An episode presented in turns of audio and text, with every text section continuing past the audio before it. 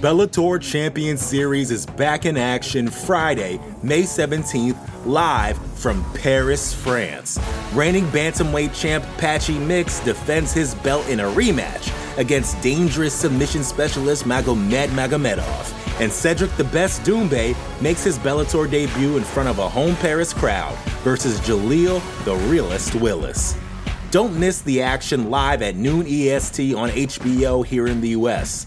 And visit Bellator.com slash watch for information on how to watch around the world. This is the very first time you'll be able to stream a Cedric Doumbé fight here in the US, so make sure you don't miss it. Support for this show comes from Sylvan Learning. When children love learning, they can tackle any challenge life throws at them. Sylvan's Insight Assessment can help you determine if your child is ready for what's ahead. It can also identify gaps in learning and point out areas that could be of concern for your child so they can tackle what's to come.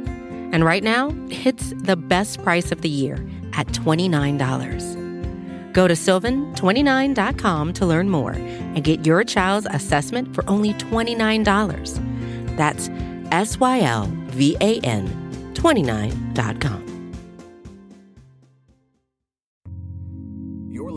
the Vox Media Podcast Network.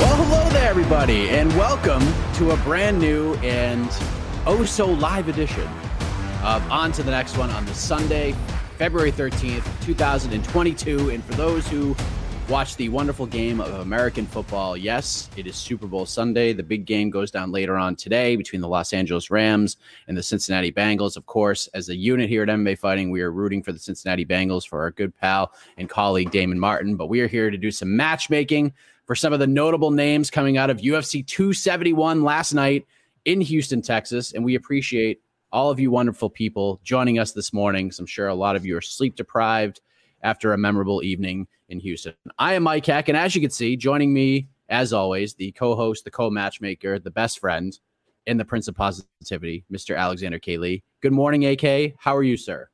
Good morning, Mr. Michael, my best friend. Uh, I'm man, I'm excited. I'm in a good mood. I thought that Saturday's show was fantastic. Uh, like you said, we're pumped up. Super Bowl Sunday.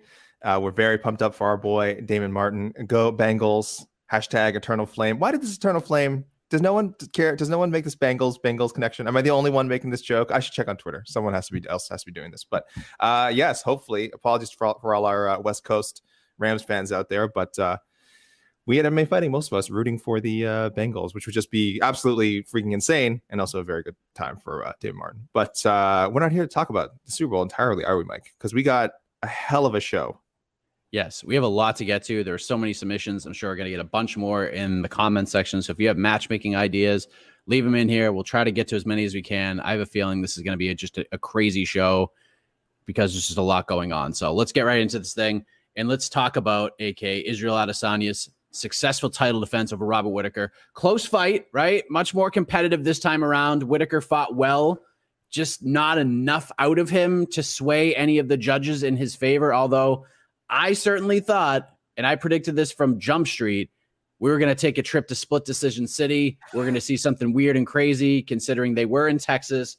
And we did see some very weird scorecards throughout the night. Good win for Izzy. A lot of people may not have been super high on the performance. I was because it's just so difficult to defend these titles over and over again against these fighters who are going to bring their absolute best to them. But Adesanya gets title defense number four. He says it's number five because of the interim title thing. I don't think that argument would ever hold up in court, but this seems easy, right? AK Jared Cannonier viciously knocks out Derek Brunson earlier in the night. We're knocking two names off of the board right away, are we not? Yeah, that's an easy one. It's it's it's definitely malpractice if, uh, if they do anything but that. Uh, Jared Cannonier has been a good company guy, other than uh, uh, uh shouting out on live television. Uh, I, am broke as I'm broke as f or whatever he said after one of his wins. I'm sure, uh, yeah, he didn't get punished for that. I'm sure the UFC didn't love the optics of that situation, but he's an exciting fighter. He gets knockouts. I don't know. I, I know everyone's saying, "Oh, whatever." He's just going to be the next, you know, next one to get knocked down by Izzy. But look, this is how champions are made. This is how championship runs are made. And if people want to see him someday, I know a lot of people are talking about it. You know, reach the legacy of an Anderson Silva, uh, come close to that ten straight title defenses. Again, even if you do the Adesanya math, he's only halfway there. Five more championship wins is a long way to go. I'm skeptical that he makes it, but if he if he is going to make it, he needs fresh challengers. That's exactly what Jared Cannonier is. So uh, I, I, think Jared Cannonier is a legitimate threat. Uh, of course, I would pick uh, Adesanya. I think he'd probably be pretty heavy favorite opening, probably like minus 250, maybe minus 300 by fight night. I, I, don't know. I just don't know if there's a lot of faith in Cannonier, uh, which is strange because I think he's done a great job and, and everything you can do to uh, to earn that. So yeah, easy work for us, easy work for the listeners. I think for the most part, pretty sure that's the direction everyone was heading in, other than a few uh, odd odd suggestions we'll get to later. But Adesanya versus Jared Cannonier, whenever they're ready to go, UFC just just put it together. Yeah, I mean, is this fight gonna get everybody fired up? Is this gonna be the casual fight fans kind of a middleweight title fight? Probably not. But when you have the type of performance that Cannonier had last night, the promo he cut after the fact, you just don't need to be too cute or creative with this one since it's it fell in your lap. It's easy peasy. So you just go ahead and book this fight. Adesanya's wanted it for a while. He just signed a new deal. You want to make the man happy. Go ahead and give him this fight. It, Adesanya wants this fight to happen in June that's four months away. And we've seen Cannonier maybe a time or two make that kind of turnaround, but normally it's like five, six months, even more before he turns around and gets back in there. But a lot of times he's dealing with different injuries and trying to heal up. But I don't know if he'll, I don't know if he'll want to turn around that quick because he might only get one shot at this thing. Does he want to just turn right around in in June? I don't really know, but June, August, whenever that fight is likely going to happen, barring anything absolutely insane. But on the flip side, a little more a little more of a difficult matchmaking decision, AK, because we have Robert Whittaker, who, even though he lost, I still think he's the second best middleweight on planet Earth. He's kind of in that Colby Covington esque position where if the champion wasn't in the picture, he'd probably have the belt right now. And I've said it many times before. It's Izzy. A couple of notches down from there is Whittaker. And then like several notches down from there. With all due respect, you got the Vettoris, you got the Cannoniers, etc. So this is more of a selfish pick for Whittaker. I really want to see the fight between him and Marvin Vettori. I think it makes sense right now. This can easily headline a fight night. Yeah, you could do the Brunson rematch. Sure, both guys are coming off of losses. It's seemingly Brunson's final fight, if what he says is actually true. You could do the Strickland fight. I see a lot of comments for that there's a lot of options, but I just I really want to see that battle for the number two spot between Whittaker and Vettori. What say you? Yeah, uh, you, I mean, and you look, you're right about the notches, and you're not speaking in hypotheticals because uh, Whittaker was the champion when Israel Adesanya wasn't in the picture, right? Before Israel became, before Izzy came to the UFC, Whittaker was a champion. So we know this. Uh, Colby Covington, unfortunately, did not have that luxury. Uh, him and Usman have been in the UFC pretty much for the same time for the most part, and Usman got to the belt first, making sure that, uh, Covington would never actually get his hands on it, despite some re- really strong performances in championship fights. Uh, and and and we also know Whittaker is, like you said, uh, Whittaker and uh, Izzy are leagues above because Whittaker fought Cannonier and has beaten him. So again, it's not a hypothetical to say like, oh, how, well, how much better is Whittaker than Cannonier? Well, we know they fought and and Whittaker won. So uh, yes, the, the clear one one A and one B, or even one and two, uh, he is pretty uh Izzy pretty clearly above Whittaker. Uh and, and again I, I, I keep telling people like that I don't think that main event was like deserves to be that criticized or or Adesanya's strategy because like we said, Whittaker is so clearly a step above everyone else, and that is like one of the maybe the best or like the ninety percent version of Robert Whittaker that we got and it's still and and and, and Adesanya still controlled the fight. So that's how good he is. That's how good Whittaker is. That's how high quality that main event was, even if it was light on like thrilling moments and the highlights and things like that. So I understand. I understand why people, you know, didn't love it. Um, I, I did go with the Brunson rematch only because I've been pushing for Vettori Strickland pretty hard. I think I probably mentioned it on more than one show. They are friends, but I think they put that aside if it was like a, a, good main event opportunity, a title shot was promised, something like that. It would be promised to Strickland, not to Vettori. Um, but I don't think it'd be unreasonable to see them fight. So I've been pushing for that hard. I can't go back on it yet. Yeah, I think a Whittaker uh, versus Vettori or a Strickland fight would be pretty fun. But because I've I've kind of I have that still uh, out there uh, in the Otno universe, I will have to go with uh, a Brunson rematch. The, the, the, first fight was a while ago. Just want to see want to see where both guys are. I want to see where Brunson is after taking a loss like this because his confidence was through the roof. Very tough loss to take. I wonder um, how he would look and, and, how motivated he would be to you know avenge a previous loss. I think he'd love to get the Whittaker fight back. So I, I, I'm I'm happy going that direction. Man, Liam, you are just on another level today. What is going on here? Smile. It's Sunday. The, the, the day of oh. freedom, the day of the Lord is, uh, brought. Well, let's relax here. The Liam whole, is, he is correct. The Covington he, comparison works. But he is, know, an interim, he is an interim champ. That's true. He was right. I didn't say champ. he never won the title. I said he that Whittaker is in a similar. Whittaker was the freaking world champion. Yes, but I'm we saying right now they're in similar positions because if Usman wasn't the welterweight champion, Covington would probably be the welterweight champion right now. Much like if Adesanya wasn't the middleweight champion, Whittaker would probably be the middleweight champion. That's and, and I think, I'm saying. I think most people would understand we mean undisputed. Well, as, as undisputed as you can be in combat sports, undisputed. Because I mean, I don't think anyone, you know, back then would say like, "Oh, well, Carlos Condit was a champ at the same time as GSP." I mean, no, he was the interim champ, which is great, a great achievement. But we don't we don't go around saying you know praising him for being like an all time great champ. He, he held he held a belt. Same with Dustin Poirier, he held a belt. There's a reason these guys, you know, people talk about them quote unquote not winning the big one, which is always a kind of a bullcrap thing to say in sports, but that is kind of how we measure success, right? The undisputed, you know, the undisputed title. So that's that's what we mean when we say champ. We're not going to clarify interim champ every time. Come on.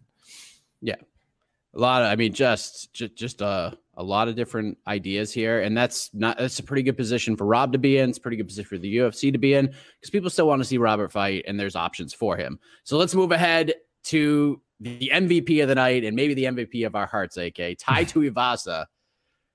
Never has the heartbreak of a collective group of MMA fans led to so many smiles because as much as we love Derrick Lewis and it really hurt a lot of us. And it sucked to see him getting knocked out the way that he got knocked out. If there is anybody to do it, it's Tai Tuivasa. And what a showing it was for him. What a performance. What a chin that man has. Overcomes the early storm, took some bombs from Derrick Lewis in that first round, and then lands that Hellbow to put the Black Beast out. Huge win for Tai Tuivasa. Absolutely massive, who is now a major player in the UFC's heavyweight division. If I said that to you a year ago, I don't think you would have believed me, AK. So now where do we go from the just absolutely surging Tai Tuivasa right now? Uh, I just want to say there's a comment from No Mas por favor saying I knew Derrick was getting destroyed. Guys, that's not called getting destroyed. I saw a lot of I saw a lot of like Lewis like oh Lewis crapped the bed again. I'm like Lewis was beating Tuivasa's ass. I mean, there's no, I don't know how you explain uh, Tuivasa surviving those flurries. I mean, there's a lot been said about him being like more mature, obviously being more focused, which I believe, which I do think is a key to his recent win streak. But there's no explaining, you know, how you survive those because he was uh, TKO'd or KO'd by um, Junior Dos Santos before, so he's lost. He's been finished by strikes. It's not like he's like invincible. So we've seen him get knocked out.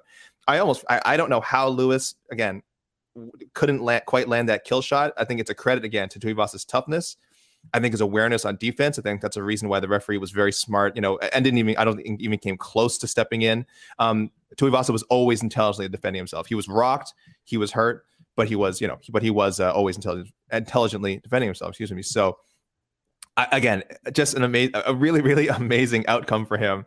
Uh, but but he took a lot of damage in there, so uh, super super tough. Um, I struggled with this one because there's this cluster at the top with Ciryl Gane and Francis Ngannou and Stipe Miocic. Of course, Jon Jones presumably stepping in at some point. So I had to play it safe here and give Tuivasa the Curtis Blaydes Chris Daukaus winner. That's happening March 26th, so fairly soon. Uh, and then either of those guys presumably becomes the number one contender for Chris Daukaus would be weird, but I don't know. Maybe if he beats both those guys, he can he'll deserve it. Um, number one contender for uh, the interim or uh, what could soon be the undisputed title, depending how they handle the uh, the Francis situation. Uh, to answer Tristan's question here, uh, Derrick Lewis is two and two in, in the UFC. In Derrick has probably fought in Houston a million times uh, in his come up, but in, in the UFC, he's two and two. He's got a knockout win.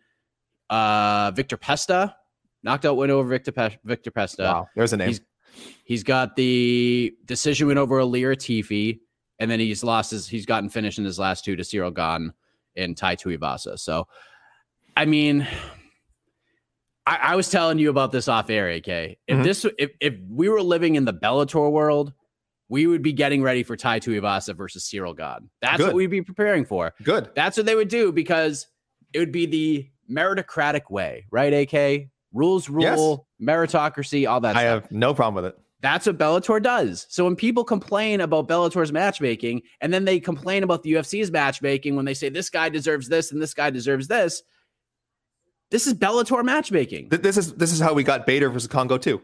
Exactly. but the UFC understands that from a business perspective, that would be a horrendous idea because you have a potential star in your hands. And while yes, Tai Tuivasa could could beat Ciryl Gane because it's a fight, he'd probably have to land a big shot. Chances are stylistically that'd be an absolute nightmare. And let's be honest, it probably wouldn't be that fun to watch. It just wouldn't. So I'm going to stay away from that one. Although it would make sense on paper, I hate the idea of matching Tai Tuivasa versus Ciryl Gane. I couldn't dislike that anymore. And I'm kind of with you. I like this is just so tough because we really have to wait and see what happens with this division before we can actually match make. Because Francis Ngannou is about to have surgery next month. Who knows what the future looks like? Who knows if he's even going to fight in the UFC again? Although it seems like Dana White and the UFC, they're trying to get something done here. But with Ngannou out, they'll probably go the interim title route. They'll likely go Jon Jones versus Stipe Miocic so they can make it happen. But as history tells us, AK, we are dealing with two gentlemen who, if the terms are not what they want, they will just walk away from all of it and not care one iota about it. They just will not care. They'll just be like, peace out, I'm done. So we have to wait and see, unfortunately. But Tai kind of wants to take some time off, which is probably a good thing for him right now. So my answer is his next fight will be for the interim heavyweight title. Whether he gets thrown right in there or he gets the winner of a potential Jon Jones Stipe fight, he's fighting next because we don't know what's going to happen with Francis. So Wow. the interim title will probably be put on the line. We'll have probably an interim title fight. We'll probably see. There's a chance we see an interim title defense. Tai Tuivasa will get one of those two fights because I think you have to do that. You got to ride this Tai Tuivasa train until the wheels fall off. And a loss doesn't really hurt him that bad as long as it's somewhat fun and somewhat intriguing. And Ciryl Gane, great fighter, future world champion, in my opinion. That one just doesn't seem all that entertaining to me right now. Now, for Derrick Lewis, you could throw him in a fight night main event against anybody and people will get excited. They'll watch it. I think they'll probably go with the winner of the UFC London main event between Alexander Volkov and Tom Aspinall. Okay. Yeah. But you could throw him in there with anybody and it works. But my official, I will say this because we're talking Otno points. My official Otno point, point, point pick changes if Greg Hardy beats Serghei Spivac. Because if that happens, you do Derrick Lewis versus Greg Hardy, one trillion percent, right? Yeah, I saw a lot of people throw that one out there. Uh, again, I'm assuming and hoping Greg Hardy loses, and we just never have to mention this POS again. But um, yeah, I, I, I obviously it would be a very easy fight for the UFC to market. Derrick Lewis has wanted it for a long time, um, ever since, of course, ever since Greg Hardy, I think, debuted with the UFC. He's been saying like, you know, he does. I think people are aware, of course, of Greg Hardy's history. Derrick Lewis not a fan of it, and said it sounds like it would be a pleasure for him to uh, to pummel Greg Hardy in the cage. I know a lot of people want to see that. I'm, I'm against it. I don't care. I don't think Greg Hardy deserves to even step into the cage with someone uh, like Derrick Lewis, with a fighter of Derrick Lewis's caliber. But you can't argue again. You can't argue with what would sell. It, it would definitely get. It, it would be if it happened one of the most ten, for better for worse, probably one of the ten most talked about fights of the year. So again, I, I it's not for me. It's not for me. But I, I understand the will of the people. So. Yeah. Uh, I. I'm wa- I'm waving my magic wand on this one. I don't think this. It's very unlikely it's going to happen, but I do want to see Lewis fight Stipe Miocic. This has come up on Otno many, many, many times. The timing is just never right. It doesn't feel like Stipe has any interest in wanting to fight Derrick Lewis, but it's a fresh matchup. I would love to see that. Uh, because I, just think Stipe should have to. I do feel like he should have to maybe earn his way back to a title shot. I know he's quote unquote the greatest heavyweight in uh, in UFC history. I know he's done he's done more than enough to demand only title fights going forward, but uh, I think a fight with Derrick Lewis would be really good, and, and you could use have that main event something or five round co main event. Not that it would go five rounds, but a five round co main event of a pay per view. Pay them what they deserve and make that fight happen. I think it'd be cool. So this is a magic wand pick, not really necessarily what I expect to happen. The Bellator Champion Series is back in action Friday, May 17th, live from Paris, France. Reigning bantamweight champ Patchy Mix defends his belt in a rematch against dangerous submission specialist Magomed Magomedov. And Cedric the Best Doumbé makes his Bellator debut in front of a home Paris crowd versus Jaleel the Realist Willis. Don't miss the action live at noon EST on HBO here in the US. And visit Bellator.com slash watch for information on how to watch around the world. This is the very first time you'll be able to stream a Cedric Doumbé fight here in the US, so make sure you don't miss it. Uh, okay, so we already talked about Jared Cannonier. There's so much going on with UFC 271. So let's just jump down to the lightweight division. Huge win for Renato Moicano in a fight that was really, really easy to break down, but hard to predict because this is going to go one of two ways, right? Alexander Hernandez was just going to go out there and bolt Renato Moicano in the first round, or Renato Moicano would weather the storm and probably win the fight if it got to round two. What happened was Moicano had a pretty darn good first round and then just annihilated Hernandez in the second round. And I know to the delight of a lot of MMA fans out there because just people just don't like this guy. But he submits Hernandez on pay per view in the second round. So, in a way, Renato Moicano probably owes Alexander Hernandez a, a, little bit of a debt of gratitude because he got to fight on a main card. And if Hernandez didn't say what he said, probably doesn't happen. But great win from Moicano. Two straight finishes, three and one over his last four, finishing all of these wins. He looks great at 155. AK, I'm going to jump the line here because people are going to say this is lazy booking. I don't care. I'm geeking out over seeing what this fight would look like. I want to see Renato Moicano versus Bobby Green. That yeah. fight is freaking awesome. And that's the fight to me, AK. What do you want to see next from Moicano? What do you want to see for Bobby Green, my next friend? Because Bobby Green in Houston was treated like a freaking star during that win over Nasrat Haqparast. Yeah, look, we're, I know we're kind of cheating again. We just did uh, Adesanya versus Cannonier, which is the obvious pick. I think we all had to make that one. I couldn't think of a better option than Bobby Green and Renato Moicano. It's so I, good. I, in my personal rankings, I have Bobby Green 22nd. I have Moicano 23rd. So they're right next to each other. They're both on two fight win streaks. Um, they're both veterans. Obviously, Bobby Green a little more experience at 155, but that doesn't really matter. They're both veterans, super exciting in there. Moicano a little bit more of a nose for the finish, but that's not for lack of trying for Bobby Green. I think I think if anyone looks at um, Bobby Green's sort of opponents that he's fought, there's a lot of guys in there that are tough to finish. So you don't really blame Bobby Green for not being able to not having uh, you know more knockouts on his resume. Um, he's been in some just amazing striking battles, and, and if he was facing lower ranked competition, I guarantee he'd be putting a ton of people away. So, uh, yeah, I, I, look, I, uh, I, I can tell you now, I can tell you now ahead of time, the listeners were with us on this one. I think it was maybe the most popular pick I saw. There's maybe a couple others besides, of course, uh, Israel Adesanya and um, Jared Cannonier. Those are the two most obvious picks. I, I feel like they're gonna. I, I feel like uh, this isn't likely to happen though, because there's also a lot of directions you could go with both guys. Again, both veterans, super versatile, super tough. Um, they can go up in the rankings. They can be used again as still as litmus tests for uh, you know up and coming guys. The UFC wants to see how good they are. They, they are really really good right now. Utility guys, and I mean that as a compliment for the UFC matchmakers because you can put them in there with almost anyone. But in terms of entertainment as far as what I think they deserve and a fight that would set up either guy for a top 20, top 15 opponent, I would love to see Green and Moicano just matched up just this week to say the matchmakers go like they're both once the uh, the medical suspensions come out, both guys are healthy. Send send them back out there against each other.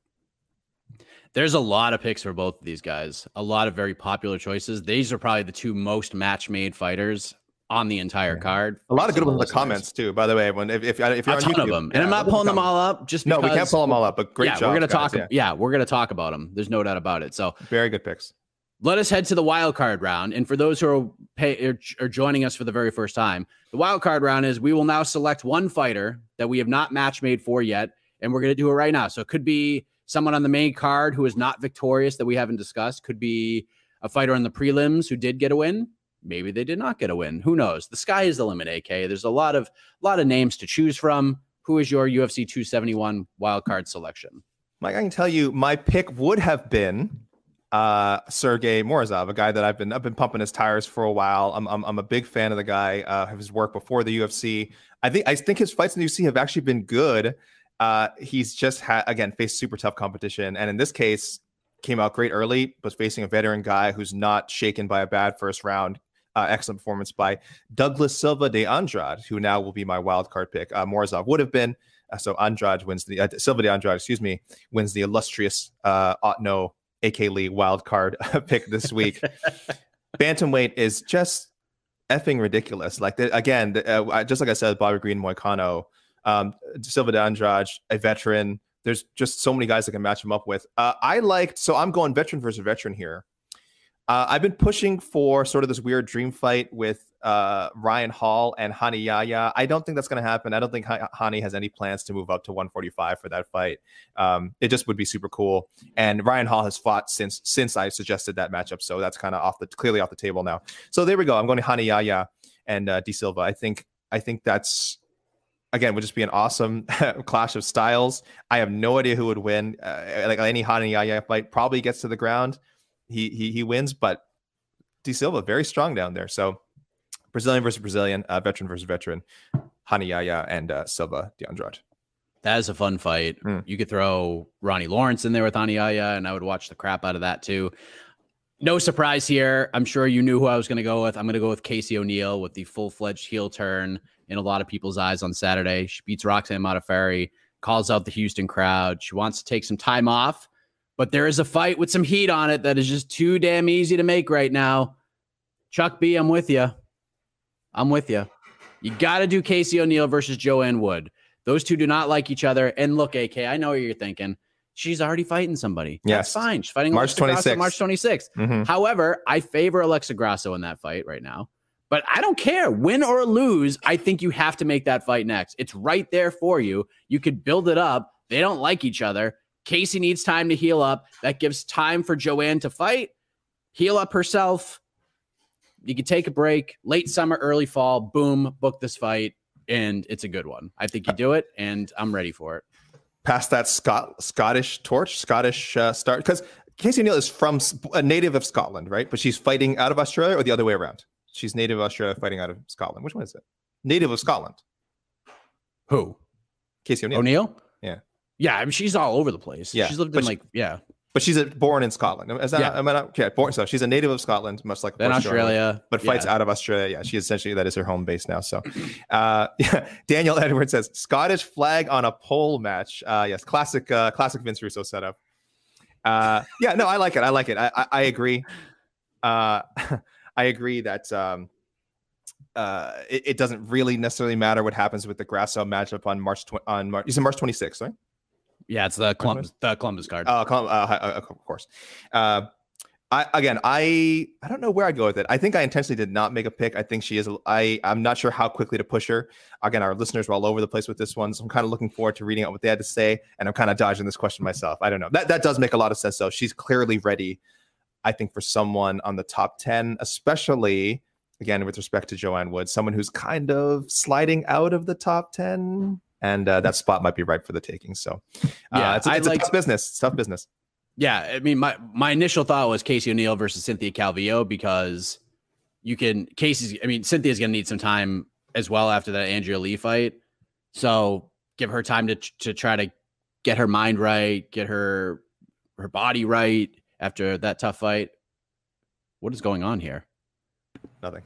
I hit my, lap- I hit my laptop. I was so excited about what you were saying, Mike. I was just like, yes, Mike Baker. Oh, yes. Oh no. How about Casey O'Neill versus uh, the crazy judge, AK? What a rough hour. Robert Alexander, as our uh, our colleague Aaron Bronsteter correctly pointed out on Twitter, an actual rocket scientist, a man who's an actual rocket scientist. Uh, his he uh, Aaron, Aaron pulled up his credentials somewhere, I guess from his uh, maybe the Texas Commission website or something like that. Uh, so clearly a very bright individual. But I think I think most people would know you, you, can be a very smart person and not necessarily know what you're seeing in an M- in an MMA fight. That has to be the case with Robert Alexander. Uh, which one? He, it was that one in the Arlovsky Vanderaa fight where he was the uh, the dissenting score, and uh, I, I was joking on our on our work chat that he was one of the breakout names of UFC 271 because I had never I was not familiar with Robert Alexander, but he was so bad that the always affable Jon Anik, who also keeps it real, we should just say, is also keeps it real all the time. He called this man out in the broadcast. You will rarely, I shouldn't say rarely. I do think um, Jon Anik is inclined to do that when it when it happens. Uh, he mentioned that Robert Alexander had only judged, I think, four UFC fights prior to this event, and you could see that that was the case. So we went into UFC 271 worrying about how the Texas judges might go, and boy, one of them really stood out like a sore thumb. So, uh, t- uh, tip of the cap, I guess, a shameful one to uh, to Robert Alexander. That was bad. Really, really bad. The uh, laptop one, Hyperion NF, the laptop one.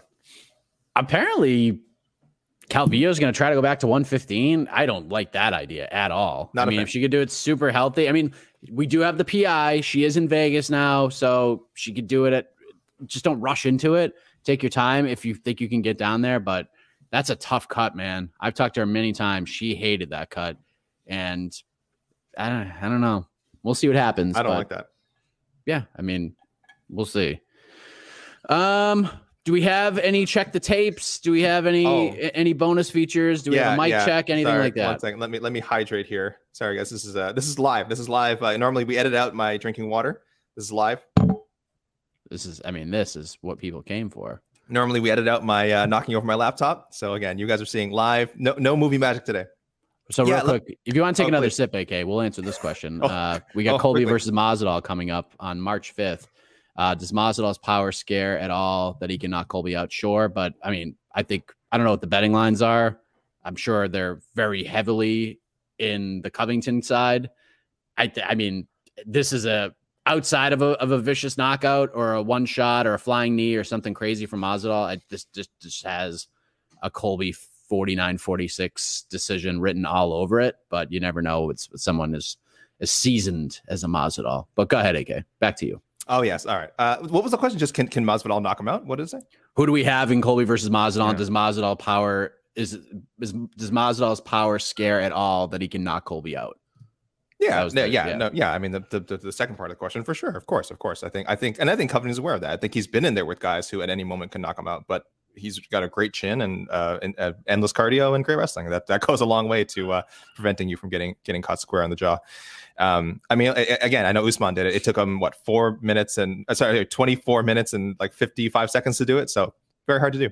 Yeah. Uh, okay. Uh, yes, I want to give a half point to our boy regular regular contributor Marcus McGahee for uh, the Jessica Penne versus uh, Luana Pinheiro re- rebooking April 30th. He's one of the people who called, apparently one of the people who called for that, and he just reminded me. I'm not giving him a full point. I mean, again, it's a rebooking. What do you want, a cookie? I mean, but thank you, Marcus, um, as always, and, and, you'll get some more love later in the show as you always do. Uh, I've got a new segment, Mike. Got a new segment to commemorate our second live pay per view show. I, I, know I should have run this by you, but uh, do you mind if I do you mind if I break this Yeah, why the hell not? All right, to quote a famous line from uh, Happy Gilmore, uh, this is my new segment I call uh, "Where were you on that one, dipshit?" Uh, because I think so.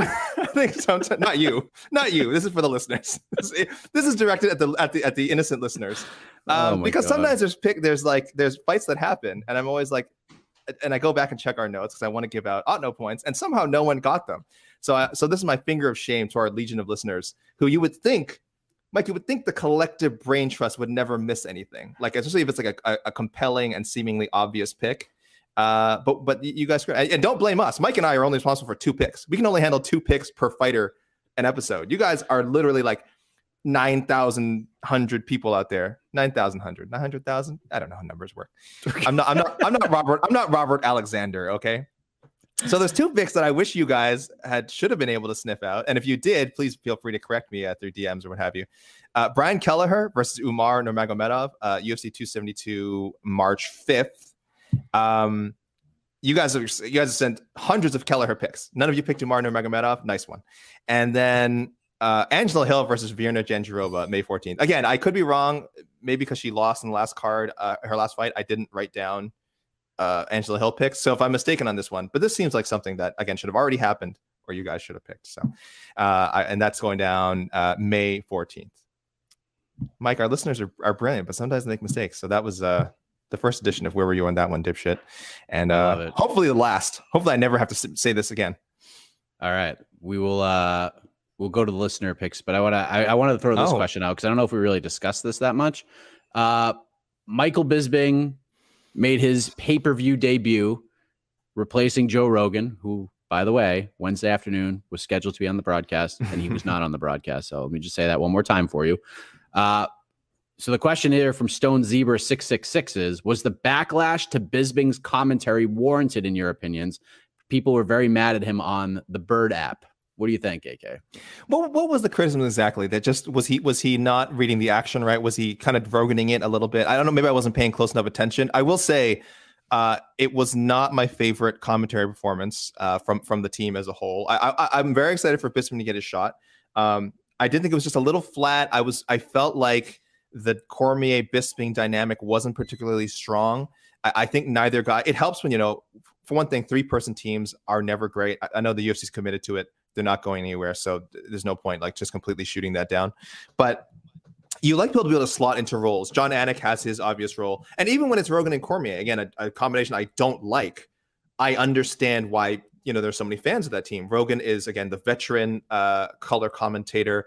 Uh, he has his his his catchphrases that people are used to, and and he kind of brings this frat boy out of Cormier, which again annoys me but which I know many, many, many viewers enjoy. So there's a dynamic there. Bisping and Cormier, I don't know if they knew what to do. I don't know if they knew which guy should sort of be like a, a straight man, which guy should be funny. Uh, they didn't want to step on each other's toes. They were kind of almost too respectful of each other.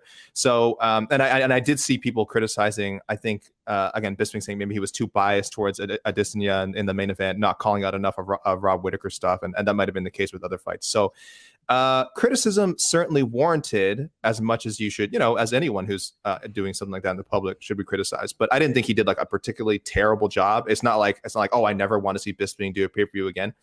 Uh, it, it, wasn't a memorable performance, and I don't think it was his best night. But it wasn't just him. I didn't. I didn't think Cormier was great either. Uh, props to Liam Mahoney for getting that correct. I forgot about UFC 251. Oh, thank he you. Tagged, he tagged in Paul Felder was supposed to be on, and then he remember he got he tested positive for COVID and was supposed to call it. So they so Bisping uh, tagged it just kind of like this one, short notice, tagged in, and uh, yeah, there we go. Yeah, it was it was. I thought early on it was kind of tough, but I get it. It's it's tough doing those broadcasts, especially in Bisping's position where he probably wasn't at he wasn't at any of the fighter meetings. He's doing this research on his own. So Anik and DC have such a big leg up on him, and he shows up, does the commentary just kind of out of the blue, and it was what it was. I thought early on you just have two A personalities along with Jon Anik. It's tough. I think eventually things got a little bit better. Not great. I, I just wasn't a fan of the tandem. I think Bisping and Paul Felder work so much better together because Bisping's more of that, you know, A level personality, more of the leadership role, if you will. And Felder is so good at filling in the gaps. I feel like Dominick Cruz, in a lot of ways, is really good at filling the gaps. I know a lot of people don't love Cruz on commentary, but I feel like Cruz and Felder are like a, the the perfect kind of third sure. seat, and then DC, Rogan, whatever, Bisping, those A level personalities. It's kind of hard when you have all those guys just kind of talking over each other and and stuff like that. So I didn't think he did a t- hard job. I, I I give Bisping a lot of props for eh, having the yep testicular fortitude, if you will, to just say yes and jump in on a day's notice without knowing half of these fighters and just compiling all this research to do the best he could. So I give him a lot of credit. That is not an easy job to do, especially when you're doing it on a day's notice. That's pretty freaking crazy. So good on him. But overall, yes, that was uh not the best. Yeah, I would have liked to see Michael Chiesa get a shot. If we're being honest, I think he'd be really good in that. Role. And as we said, of course, Laura Sanko, she's and primed, she's well. ready to go. Trust me, if they called her ten minutes before the show and said, "Oh, someone's car broke down and couldn't, and they didn't make it to the and could you hop in on ten minutes?" Laura Sanko has like a is is ready. She has been ready. She's going to jump on that opportunity. I, I think we agree. She's definitely going to get a fight night opportunity sometime this year. But sure. pay per view should not be out of the question. She's done a lot 100%. of commentary work for Contender Series and Invicta. She's just excellent. She does her research. She has fought before, um, so I, I, people really, really like her. It's just such an obvious choice. So hopefully, sooner rather than later, we do see Laura Sanko get a pay per view opportunity. Uh, what, one specific criticism I did see, Mike, um, the commentary team, which I agree with, I see it a bit in the comments here, and I saw it on Twitter. Uh, maybe less judging talk from Cormier and Bisping. Um, Bisping, Bisping is Bisping. I will say of the of, of some of the uh, fighters, commentators has been trying really hard to sort of educate himself on judging. If, if you see like his commentary from like a year ago to now, you can see him like either at least second guessing himself. He doesn't speak in absolutes. He'll be like, oh, I think I'm pretty sure like in the unified rules, this is how this is, and this is he he is definitely studying it. And, and when you're calling fights live, look, you're not going to remember every aspect of the unified rules. Okay, so that's you really can't blame him if sometimes he says, oh, I think that that's that this won this fight, and then Cormier is like not even close. Cormier, I think, has zero understanding of the unified rules. I'm sorry, I, I, I get it. I know people like him. We, we like him. We like his personality. But anytime Cormier talk, I will say, if you're listening to Cormier talk about judging and scoring, take everything with a grain of salt. He does not. He is not up to date on the unified rules, like the current uh, scoring system. Um, and and the problem is when him and Bisping were going back and forth on it uh, on Saturday, it may as well have just been dead air. Um, and I think that's another thing people didn't like. And then when I say out, that's like I think anytime they were discussing judging, scoring, I was just like, this is not a conversation that's helping this fight. You know, focus on what they're good at, technique, and what does a fighter feel when they're in there telling their stories. Um, you know, if they had more time to do the research in Bisping's case. So, um, yeah, a lot of criticisms to be made, but uh, again, it wasn't like the worst thing ever, and and um, I'm sure they'll be better eventually. Yeah, I mean, I wish the judging wasn't so terrible because then we would have avoided it altogether, probably. But uh, but although we heard a lot of it in the main event, it was pretty wild. So, do we have anything else, or are we going right to the peeps? I think we can go right to the peeps. Uh, again, a lot of comments come, guys. Amazing. By the way, keep the comments coming in. We love how active you guys are. I see a lot of debate over there, uh, the uh, Ad- Adesanya Whittaker fight, and that's great. Um, but yes, Mike, we can move on to the listeners. The Bellator Champion Series is back in action Friday, May 17th, live from Paris, France. Reigning bantamweight champ Patchy Mix defends his belt in a rematch against dangerous submission specialist Magomed Magomedov. And Cedric the Best Doumbé makes his Bellator debut in front of a home Paris crowd versus Jaleel the Realist Willis. Don't miss the action live at noon EST on HBO here in the US. And visit Bellator.com slash watch for information on how to watch around the world. This is the very first time you'll be able to stream a Cedric Doumbé fight here in the US, so make sure you don't miss it. Kaylee Cuoco for Priceline. Ready to go to your happy place for a happy price? Well, why didn't you say so? Just download the Priceline app right now and save up to 60% on hotels. So, whether it's Cousin Kevin's Kazoo concert in Kansas City, go Kevin, or Becky's Bachelorette Bash in Bermuda, you never have to miss a trip ever again. So, download the Priceline app today. Your savings are waiting. Go to your happy place for a happy price. Go to your happy price, Priceline. Okay, why don't you disclaim that All while, right. I, while I try not to giggle at that? All right. uh, Marcus McGahee, by the way, dubbed this the Happy Trails to the Happy Warrior edition. Of course, guys, we'll have some some, uh, some more Roxanne Modafferi talk. We had a lot of Roxanne Modafferi talk during the week. Talked about her a ton on the post fight show, and we're going to talk about her a little bit more today because, uh, again, this might be the last time we really, really get to get to talk about Roxanne, uh, at least as an you know as a, as an active fighter uh, as she was on Saturday for for the final time. So happy trails to the Happy Warrior edition. Thank you, Marcus, for that title, uh, guys. We like to emphasize mostly talking about winners, unless they're in the main event or title fight. Then of course we'll talk a lot about you know um, uh, Robert Whittaker and Derrick Lewis in this case. Uh, categories rule, guys. If you are somehow the only person to to pick a fight. Uh, at least in my picks, I'm going to give you a full Otno point, which uh, as of today, I think was equivalent to 13,000 Ethereum and uh, 40,000 Bitcoin. So it's crazy. It just keeps going up. But, but, you know, there's a lot of fluctuation. You know, that's something. Don't bet your life on it. Uh, guys, please pay attention that you have the right weight class. Did the people fight, fight already recently? Uh, has someone, does someone have a notable injury that's going to keep them out for a long time? Is someone, people not in the UFC anymore that you're trying to matchmake for? Uh, or they could already be booked and you seem to not know that. So please avoid sending those in. I just ignore them. Uh, most importantly, golden rule your pick could just be doo doo. And if that's the case, we're just going to skip over it. Uh, and my additional rule for this week, people, uh, I don't know how long this guy's going to be in the UFC. That debut certainly was lacking, but uh, it's Blood Diamond. Okay, it is Blood Diamond. I know it's a cool name, and people were maybe disappointed that uh, Blood Diamond did not live up to it, but he's not Mike Mathetha. He's not Mike Diamond. It's Blood Diamond. And as long as he's in the UFC, we will continue to use that name. All right, let's go to the peeps. I'll try not to repeat. Uh, and try not to say Mike Mathetha or whatever the hell that nonsense is, Mike. I, I know you go through your picks pretty quick sometimes. Blood Yeah. Diamond. Please self edit. Blood Diamond. I will. Oh, dude, don't worry about it. Matt Ravelli, freaking great night of fights. I want Renato Moicano versus the winner of Drew Dober versus Ricky Glenn. I think that fight would be a blast. Then the obvious choice, I feel like Bobby Green versus Brad Riddell would be insane. I feel like Love that's a very yeah. popular pick. Oh, yeah. Uh, Robbie Ryan, good day, Mike and AK. O'Neill versus the Jojo Grasso winner. Bobby Green versus Diego Ferreira. That's a popular one. Moicano versus the winner of Tsarukyan Joel Alvarez. Man, That's a tough ask. Tough. Brunson versus Hermansson, Lewis versus the Rozenstruik Tybura winner, Tuivasa versus Stipe or Gane, whoever doesn't fight Jones. Whittaker. Uh, I'm not sure what his contract situation is, but it's a real uphill battle to get a third fight unless you're Max Holloway. Retirement could be an option.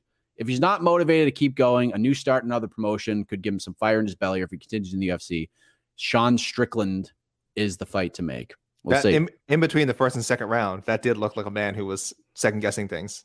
Uh, Hundred or- percent. Yeah, we all thought like, wow, that doesn't look good. Uh, Yeah. but he, but he worked it out. He sure did. Magic Mighty, 67 on IG. Hi, Mike. Hope all is well. A Few suggestions this week. Green versus Riddell, Moicano versus Gamrot. Don't think that fight can happen because they're both ATT guys. So, Oh. I mean, maybe it could I didn't even think because it's a massive team. Yeah, it's really big. Yeah. Uh, Casey O'Neill versus Jennifer Maia. I think that's a little too soon. At least right this. You don't need to rush Casey O'Neill. And then Phillips versus the winner of Jack Shore versus Timur Valiev. Of holy moly, that's fun. Both of those options are great. Man, I didn't see that one. That's I no, no, no, I didn't get one of those. That's a good one. I like it. Yeah, it's good. Jack Porter, Tuivasa versus Stipe because we know Jon Jones is never going to fight again. Is that Jed Meshew? That, that's Hey, it. that's a reasonable. T- uh, li- listen, until we see Jon Jones booked again, that's a perfectly reasonable take. yes. Uh, Lewis versus Tom Aspinall, win or lose. Brunson versus Rockhold in his final fight. Oh, I, Sure. don't even, I always forget to factor in Rockhold in the match. I don't think I've I've thrown Rockhold into a pick. uh, I think, think forever. I just I don't know. I still, I almost have no confidence uh, in in him coming back anytime soon. I think the UFC. He's teasing. Luke Rockhold apparently is teasing a fight with Paulo Costa in June, at least on Instagram, saying it's wine night in June. Who the hell knows? But I kind of want to see Rockhold. I, I kind of want to see them rebook the Rockhold Strickland fight because I think that's a good spot for Strickland. It's a good spot for Rockhold. It's a big fight. People will care. Sure. Moicano versus the loser of Tsarukyan Alvarez. Kyler Phillips versus Ricky Simón. Holy moly. Yeah, This is an interesting one. Jack Porter suggests Robert Whittaker versus Kamaru Usman, AK, Usman come up to 185. and fight Whittaker. Yeah. Uh, this kind of goes with what we were discussing on the post-fight show a bit. How remember we were saying like, man, we wish we wish they did that thing when you know dominant champions wanted to fight up a weight class instead of just throwing them immediately into a title shot. Give them give them a you know a, a- another like maybe a name at light heavyweight. Now Whittaker is more than a name at light at middleweight. Excuse me. Like we said, he is the he is the second clearly the second best middleweight in the world. So this wouldn't be like an Anderson Silva situation where um, he went up to beat uh, Forrest Griffin, who was, you know, a UFC champion. But it, it it's I think was still people. I remember the time Anderson was still favoring that fight, and then oh, and sorry, and before sorry before Forrest Griffin, he fought James Irvin at light heavyweight. So that was definitely a uh, we're giving you a fun fight at 205. So they don't really do that.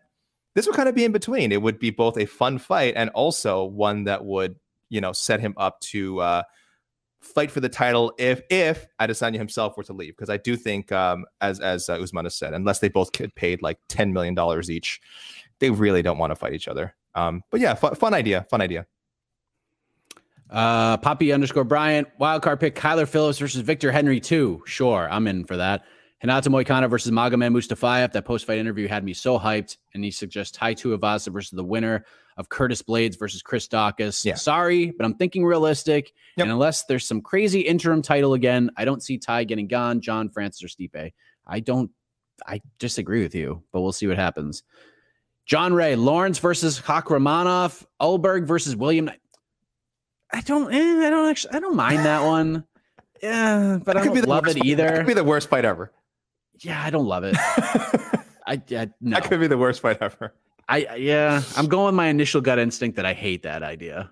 I mean, I I love that you're submitting picks, but I mean, on paper it makes sense, but that's just a horrible fight. thank you John Ray Uh, Kyler Phillips versus Said Nurmagomedov. That's fun. Yeah, I saw a O'Neill lot of versus. Calvillo. Arlovsky versus Oleinik. Win or lose. Tuivasa versus the Rozenstruik Tybura winner. Whittaker versus Vettori. Cool. Uh, yeah, it could be really bad It's it could be like super bad yeah please no He wants it. Uh, Marcus, we know how what Marcus does. Let me go through these and try not to repeat anything. Derek the spreadsheet the, spreadsheet yeah, I got the spreadsheet. Uh, Derrick Lewis versus the winner of Spivac versus Hardy. Uh, Arlovsky versus Juan Espino, sure. Uh, Ronnie Lawrence versus Fernie Garcia. who's that I don't. It must be a contender series. guy. contender series I'll look it up. Carlos Ulberg versus Jailton Almeida. Come on, Marcus. what are you doing? Are you trying to get this man killed? This- Why would you book this fight? You wasted, Marcus. You wasted a spreadsheet on this. Ugh, what are you doing? That's a What bad pick. I'm sorry. That's just bad. I mean, let, uh, experience. No. Did you see Jailton Almeida's last fight? Are you crazy? Good lord. We need to build Carlos Ulberg up with guys who are like 4 0, 3 and 2. We need to do Bellator booking for Carlos Ulberg. Jailton Almeida?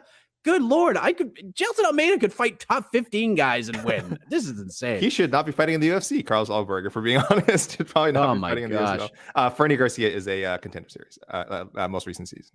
Jacob Malkoun versus Dusko Todorovic. Interesting. Douglas Silva de Andrade versus Miles Johns. Love it. Jeremiah Wells versus Jack Della Maddalena. Wow. I like that fight. That's good. You're redeeming yourself. That's really and then good. Maxime Grishin versus Marcin Prachnio. Main event. Main event. Oh, sorry, that was uh, oh, sorry, Maxim Grishin. You said. Yes. Yeah. Uh, but I was, I'm sorry, I was distracted by a comment. Vendetta Shin in the comment says, "Give give Ulberg Alex Pereira." People, stop Oh it! Stop it! Alex Pereira is about to fight Bruno Silva for, for the love Stop of Pete. it. Uh, how about this? Ulberg versus Alvi. There we go. Now we're thinking. Now I we're don't thinking. mind that idea. Like If we're- that's if we're gonna book a horrible fight. That's the kind of horrible fight I want.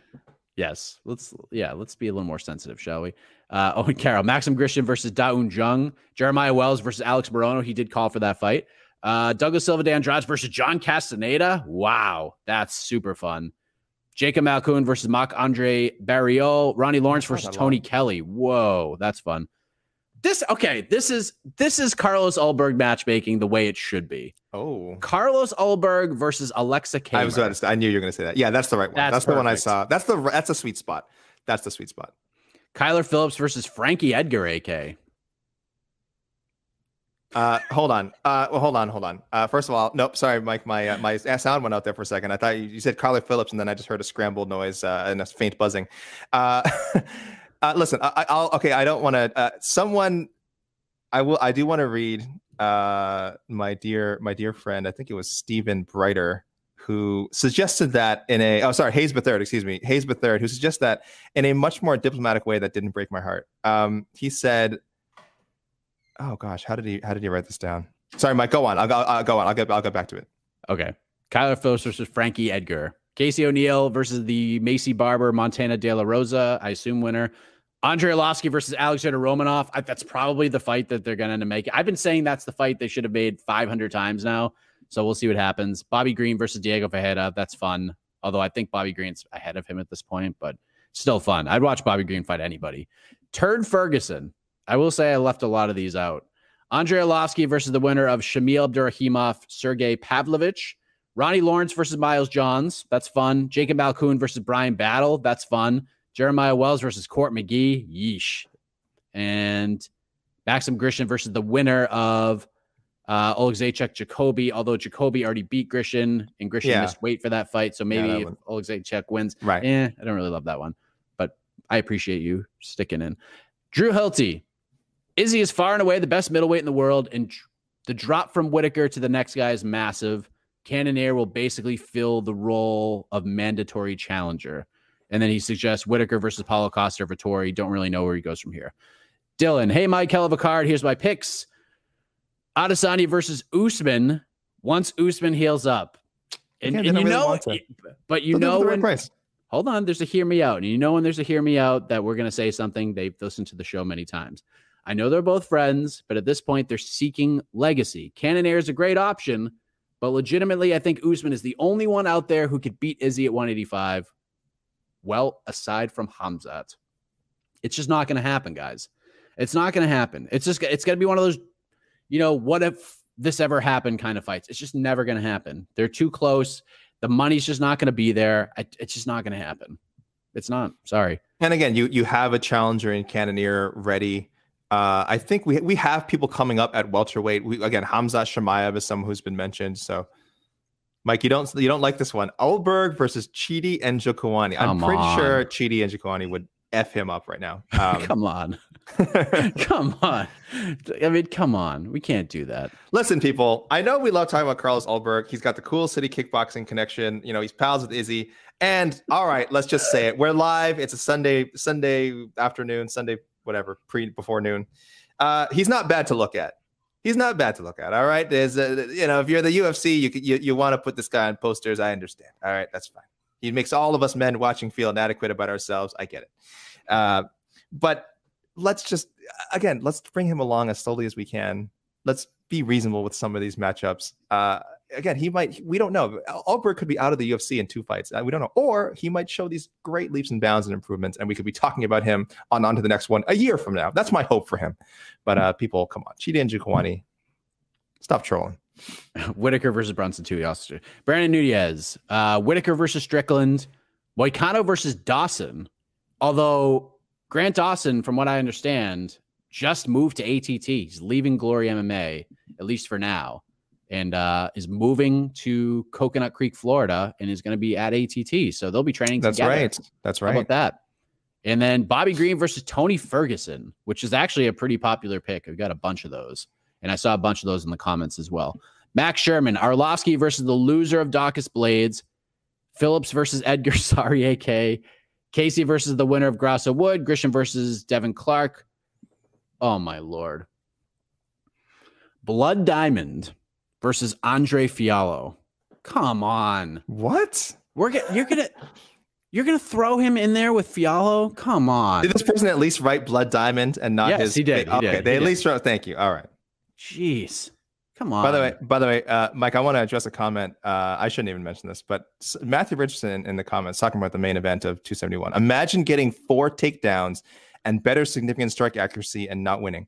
Uh, Matthew, congratulations! You picked the two two of the, the worst criteria for judging a fight. Uh, takedowns that don't lead to offense are meaningless, and uh, significant strike accuracy means literally nothing. Um, if someone if someone lands, uh, you know, whatever 25 out of 30, uh, you know, whatever 35 strikes then the other person lands like 75 out of 200 guess what the guy who landed 75 strikes probably won so well done. Terrible terrible uh, uh view of the judging criteria. I'm sorry. I gotta call that out. It's horrible. Yeah, yeah. I mean, Sean Sheehan from Severe MMA does a great job Watch explaining his the- the criteria. He does a please great job. watch sean sheehan's videos on youtube about judging. Uh, you don't have to agree with everything he says but he presents pretty clearly the criteria that the judges and you guys should be should be uh following. And now uh, matt says he's trolling. Damn it matthew you got me. Damn it. Funky bits. Uh, I can't wait till Kyler Phillips gets ranked so him and Sugar Show get scrapped. That would be sweet. It would be sweet. And you can go to the MMA lab probably once or twice a week I'm- and watch yes. that. guys they're pals Because they Yeah, do train pals. together. Yeah. Unless it's for unless it's for a title fight, I just don't think they're gonna. I they, they don't even want to talk about it. Even this I don't like. Come on. St- All right, Mike. Mike, we got to we got to put a. We gotta go, we gotta go, we gotta go. I gotta- gotta go. Diamond and Carlos Ulberg picks. Just put a pause. just put a pause. They're hilarious and we love them. But this one what happens when we go live. Uh, we got another Ulberg pick coming up. Uh, Gerard Biagin, uh, Lewis, long rest, then Rozenstruik, win or lose. Okay, that's not bad. Ulberg versus Shamil Gamzatov, and Kyler Phillips versus Douglas Silva de Andrade. Uh, Daniel Markoulis, Wells versus Matthews, just rebook it. Uh, and saying after seeing a photo of Blood Diamond next to Dan Hooker, I think you might want to consider a drop to lightweight. Not that the Hmm. competition gets any easier, but he seems a bit undersized for welterweight. Sure. If he's comfortable. yes, there we go. Yeah, That's that looking yes, at. that's the blood diamond level. Thank you. Yes, Mike Jackson is actually booked to fight Dean Barry. Oh, that's right. Um, for like I think this is like the fourth or fifth time. I was saying, that fight's a little curse. This is the Alex Perez Matt Schnell of uh of the lightweight division. That fight's a little cursed. or the welterweight division. I think this Yeah. one is. Uh, he likes De Silva versus Yaya as well. Great. Uh, Ar- Ulberg versus Menifield. Come on. However, I'd love to see Carlos and Jimmy Crute go at it. Come on, what are we doing here? Carlos Ulberg. You all want to see Carlos Ulberg just a weird. take a bunch of L's. Come on, He just we gotta he looks like a he looks like a star. He looks like a star. I get it. I get it. People. I'm sorry. I'm sorry. Fabio Cherant, that fight Uh-huh. was there for Fabio Cherant. That, that fight was there for Carlos Ulberg's style, and he just Uh-huh. didn't do anything. Bad. Come real on, bad. no, you can't do that. Ulberg versus Jordan Wright, no. Kyler Phillips versus the winner of Yadong Marias or Saeed Mar- No Frankie Edgar for the sake of AK's heart. So someone who actually appreciates you, AK. O'Neill you. versus the winner of Fiorot versus Jessica. I really want to see Fiorot O'Neill, Frankly, I think we will see that fight at some point. I don't think we'll see that right now. I think the UFC will be very careful with those two. And he says, please give me Bobby Green versus Gregor Gillespie. That wow, Clash of Styles. I like it. I dig that's it. super fun. Yeah. Tai Tuivasa versus the winner of Aspinall Volkov. I truly think with the emergence of swift big guys like Tom and Ciryl and the insane marketable persona of Tuivasa, the UFC has more to work with at heavyweight. I agree. Who was hating on it on the show? Oh, Jed Meshew was like, "Oh, heavyweights or whatever." I'm like, "No, it is heavy- fun. Relatively speaking to how it's been in recent years, heavyweight has been as had a slight resurgence as far as fresh contenders go. Come on, It's now. fun. Yeah, it is Yeah, fun. I think so. I think so. And he says, plus, I don't see a world right now where the UFC will put Tai in a ring with a wrestler like Blaydes. Yeah, I, I you got to be careful with the booking. Ride this train till the wheels fall off, like I said. Francesco, our fan from Italy, Tuivasa versus Miocic for the interim title. He's not buying Jon Jones. O'Neill versus Jillian Robertson. Interesting. Maybe almost too slow though. I feel like O'Neill has maybe jumped leap. And I, I, I really like uh, uh, Jillian Robertson. I just think I think O'Neill might have kind of jumped over her past that, That- matchup. That'd be the kind of matchup where it's she's just like, I want to fight. Okay, Jillian Robertson's here if you want to fight in a couple weeks. Okay. And then Jeremiah Wells versus Nicholas Dalby.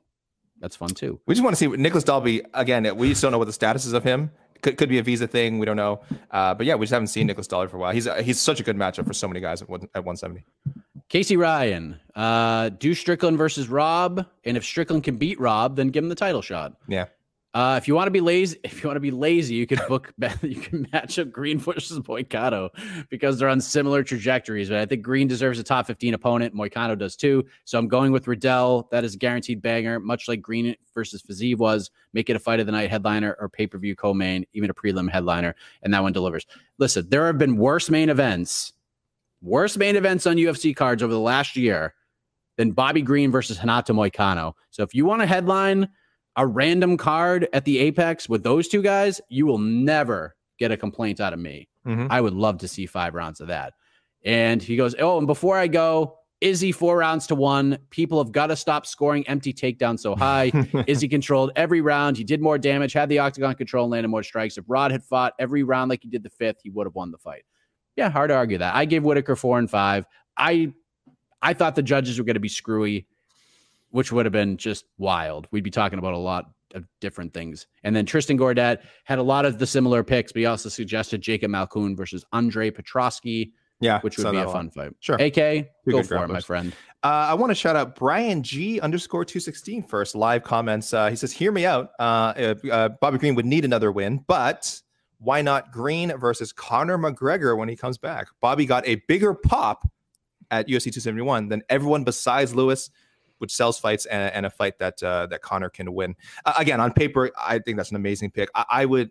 I wish we lived in a world where Conor McGregor was obviously one not injured, and two just a more active fighter. You know, where he he he he did you know have uh, the compulsion and he was compensated well enough uh, to fight three times a year. Like you know, I, I think again he's strategic. He knows um, how much he makes per fight. He he doesn't need to fight three times per year.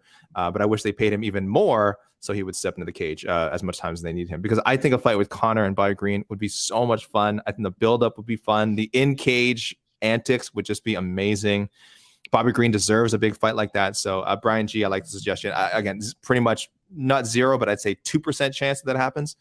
But um, I, I would again ma- magic wand pick. That's that's right up there for me. I, I would love that. Um, all right, let me go to Twitter here. I've got a we've got a few first timers, guys. So it's always so, guys. Thank you. Your first time will be on one of our live shows. Cal uh, at Caesar underscore Khalid, I guess Caesar Khalid uh, on Twitter. Uh, he said, uh, what do you have to say here? I had a bunch of picks that others had made. Uh, Moicano versus the Dober Glenn winner, March 12th, uh, Drew Dober and Ricky Glenn, and uh, Robert Whittaker. So this is interesting. He wants to see, I should say, I should say, I don't, I don't know. Uh, this is Whit- Whittaker versus the Covington Masvidal winner at at welterweight. Of course, Whittaker used to be a welterweight. He has spoken about how much he hated those weight cuts and and did not feel he was his best at that weight class. But he has fought at 170 before. So here's what Cal had to say about that. Uh, this is my big hot take for the night. Really don't think there's much for Whittaker at middleweight, and I think he can make the welterweight limit. Don't think he can get Usman right away, but this makes a lot of sense. I take him against either of these guys. Covington would be really tough. Covington would be really tough, especially if uh, the weight cut had a deleterious effect on Whittaker's performance. So um, I like the thinking. I do think it's cool. And Whittaker clearly is not as big as some of the guys at middleweight. Um, especially Adesanya, who's just just has some, such a range and height uh, advantage over him. But sometimes you only you just have the frame that it's hard to make 170. Uh, that 15 pound difference in weight classes sucks, and I do wish there were more weight classes so we could see fights like that.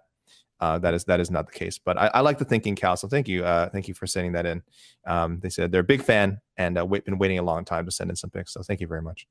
Uh, Rudy Gaywood on Twitter also uh, a first timer. They said hopefully their picks are not doo doo. I'll read a couple of these which I liked. Uh, Silva de Andrade versus Cody Stamann. Yeah, that might be. I mean, that's a do or die fight for Stamann. I don't mind it. Uh, Ronnie Lawrence versus Miles Johns. Uh, Bobby Green versus Gamrot. You kind of shot. Oh no, but you said Moicano versus Gamrot probably wouldn't happen. Bobby Green versus Gamrot. That could happen. There we go. And then uh, Moicano versus Riddell. And uh, our last first timer, clearest values. They sent me a message before for another show. I think it was just a little late, so I didn't have a chance to read it. So uh, thank you, clearest values on Twitter, uh, who came in with a few good ones. I'll go with. Uh, they mentioned also the O'Neill Robertson pick and Arlovsky versus uh, Walt Harris. Mike, what were your thoughts? I brought that up in the post fight show. What were your thoughts on on that one again? Arlovsky, Walt Harris. Yeah, I mean they fought before, so it's kind of tricky, and we right. There, it went. It's a while ago. It was like I think 2015 or something, right? But I, I like I and like it sucked and it sucked, but yeah, I mean yeah, it's fine. It's it's it's fine. I, I, there are worse matchups that have been suggested for both guys, so I'd be okay with that. Yeah, I, I don't mind it. Uh, Chris at Dragon Slayer 2 is with me on Silva de Andrade versus Hanayaya. At Ayo, it's dad, uh, a regular contributor, had a very nice message for us. I mean, let's just write these down instead of him. My favorite excuse me. One of the things I look forward to most during Cards these days is hearing what what may come next with you guys the following day. That's uh, that includes you, Mike. That's me and you. So uh, thank you, AO Stan. We love again. Our, it's one of uh, Mike. I, I always tell you it's one of my favorite parts of the show. So um, uh, sorry, my favorite parts of the week. Excuse me. One of my favorite parts of working at MMA fighting is just doing this show. So I love it. Uh, Green versus Gillespie, Kyler Phillips, Ricky Simón. How do you like this? How do you like this, uh, Mike? Carlos Ulberg versus Ed Herman. Mm. Ed Herman would beat his ass. I'm sorry. I, I listen. I know Ed Herman is probably smaller than him. I know he's much older. I know he's got a lot of mileage. he's so much more experienced in MMA. I mean, he'd probably just. I know he's become a bit of a brawler at at, at light heavyweight. He'd probably just take him down. I, I don't I don't know how uh, it's been a while since we've seen like prime jujitsu Ed Herman, but it's definitely still there. He just hasn't had to use it or hasn't been able to use it at light heavyweight. But I think he would be able to. I yeah. No, we gotta get you gotta bring guys in to fight Carlos Ulberg. Yeah. Or what we do is we just we haven't seen a guy go from get a UFC contract on the contender series and then just get demoted to a to one of those developmental deals. I kind of wish they would do that with Ulberg and give him a developmental deal and just let him fight whenever he wants, wherever he wants, as long as the UFC approves it, and just let him get some seasoning. You could probably do the same with Blood Diamond and just fight guys at his skill level and build up confidence. And they don't get thrown in there with with murderers. I just or, or, or I mean, again, Carlos Ulberg was matched up with Fabio Cherant for a reason, and that was a really bad fight, like a really bad fight. Yeah, and it shouldn't have even been seen on ESPN Plus. I mean, I just think that's bad for business when people see a fight like that. I think it's I don't want to say it's bad for Ulberg's confidence because again, you know, you're going to have ugly fights early in your career. This was only his fourth pro bout, so that's fine. But this would have been nicer if it happened on a smaller show. The UFC has so many unofficial sort of like feeder leagues. I do wish they would start taking more advantage of those relationships, um, especially if it's stuff that's uh, you know maybe bolster the UFC Fight Pass program. I don't know. Can can you send again? Can you do sort of you know you you keep paying them uh, on a on a whatever their UFC contract is? So maybe not a great investment for the UFC in that sense, but good for the fighters and good for their development. Uh, so you could put like, why can't he be on an LFA card or Eagle FC? Uh, Khabib has said he wants Eagle FC to Francis Marshall. No. Uh, by the way, I think any of the bantamweights in this card would have beaten the crap out of either Carlos Ulberg or uh, or uh, Fabio Cherant. Um, but yeah, Eagle FC. Could, could you have a relationship there? Could you send a Carlos Ulberg to fight for them? I don't know. I don't know if these are options, but we'd always like to see the UFC be more flexible. Um, and and I just think it'd be cool if they actually use those quote unquote unofficial feeder leagues as actual feeder leagues. So, right. Uh, Hayes the third some good picks here. O'Neill versus Andrea Lee, Viviane Araujo, loser. You could probably even give her the. I, I like loser. I like loser. Again, I'm kind of bringing her along slow. So that fight's going on May 14th. And uh, yes, it was Hayes who uh, wanted to spare my feelings with this Kyler Phillips pick versus uh, someone you mentioned earlier, Mike. This is how they explained it. Uh, I just want to say I'm sorry. I think you know what my answer or the answer is, I should say, for this Phillips matchup. The fight doesn't have to happen. It could just be booked and canceled like you've suggested before. So, uh, yes, for anyone who's just tuning in for the first time, uh, I'm a huge Frankie Edgar fan, and I don't want him to retire, but I also don't don't want him to ever fight again. So, so when people so when people send in Edgar fights, it's always like, yeah, I hope it gets made, but I also hope it gets. And then it, for some reason, it just doesn't happen, and we just do this for the next ten years until he quietly retires, and we just we never speak about sort of the some of the vicious knockouts he suffered at the end of his career. So, thank you, Hayes, for for sparing my feelings. Uh, I have to I had to deal with this. And uh, Silva de Andrade versus the Montel Jackson Batgerel winner, March 26th. I like it. Uh, sorry, I should have read off some of the popular, some of the consensus picks first as well. Um, Moicano versus Dawson, very popular. Uh, Adesanya versus Cannonier, Whittaker versus Vettori. Tuivasa versus the Blaydes, Chris Daukaus winner, and uh, one of my contributors, Dax at Pike Putt on Twitter. Mike, what do you think about the winner of that fight if this cluster at the top doesn't get resolved, Tuivasa versus Blaydes or Daukaus for an interim belt. Oh wow, yeah. Jeez. Can you imagine Tuivasa versus Chris Daukaus for the interim yeah. heavyweight title? Not that I think he's going to beat Blaydes, but if he did, I mean, not into it. I mean, that just went I, of all of all the possibilities. I feel like that would be the worst when you have uh, the names that you have up there. It just would not be great. No disrespect to those guys because they're right there, but yeah, I like t- Tai Tuivasa versus Curtis Blaydes does not appeal to me at all, not in any way. Daukaus would be interesting, but I mean, you definitely can't do that for an interim title. Like you just, again, I I believe you have to just run to Tuivasa till the wheels fall off. You got something here. You don't know how long it's going to last.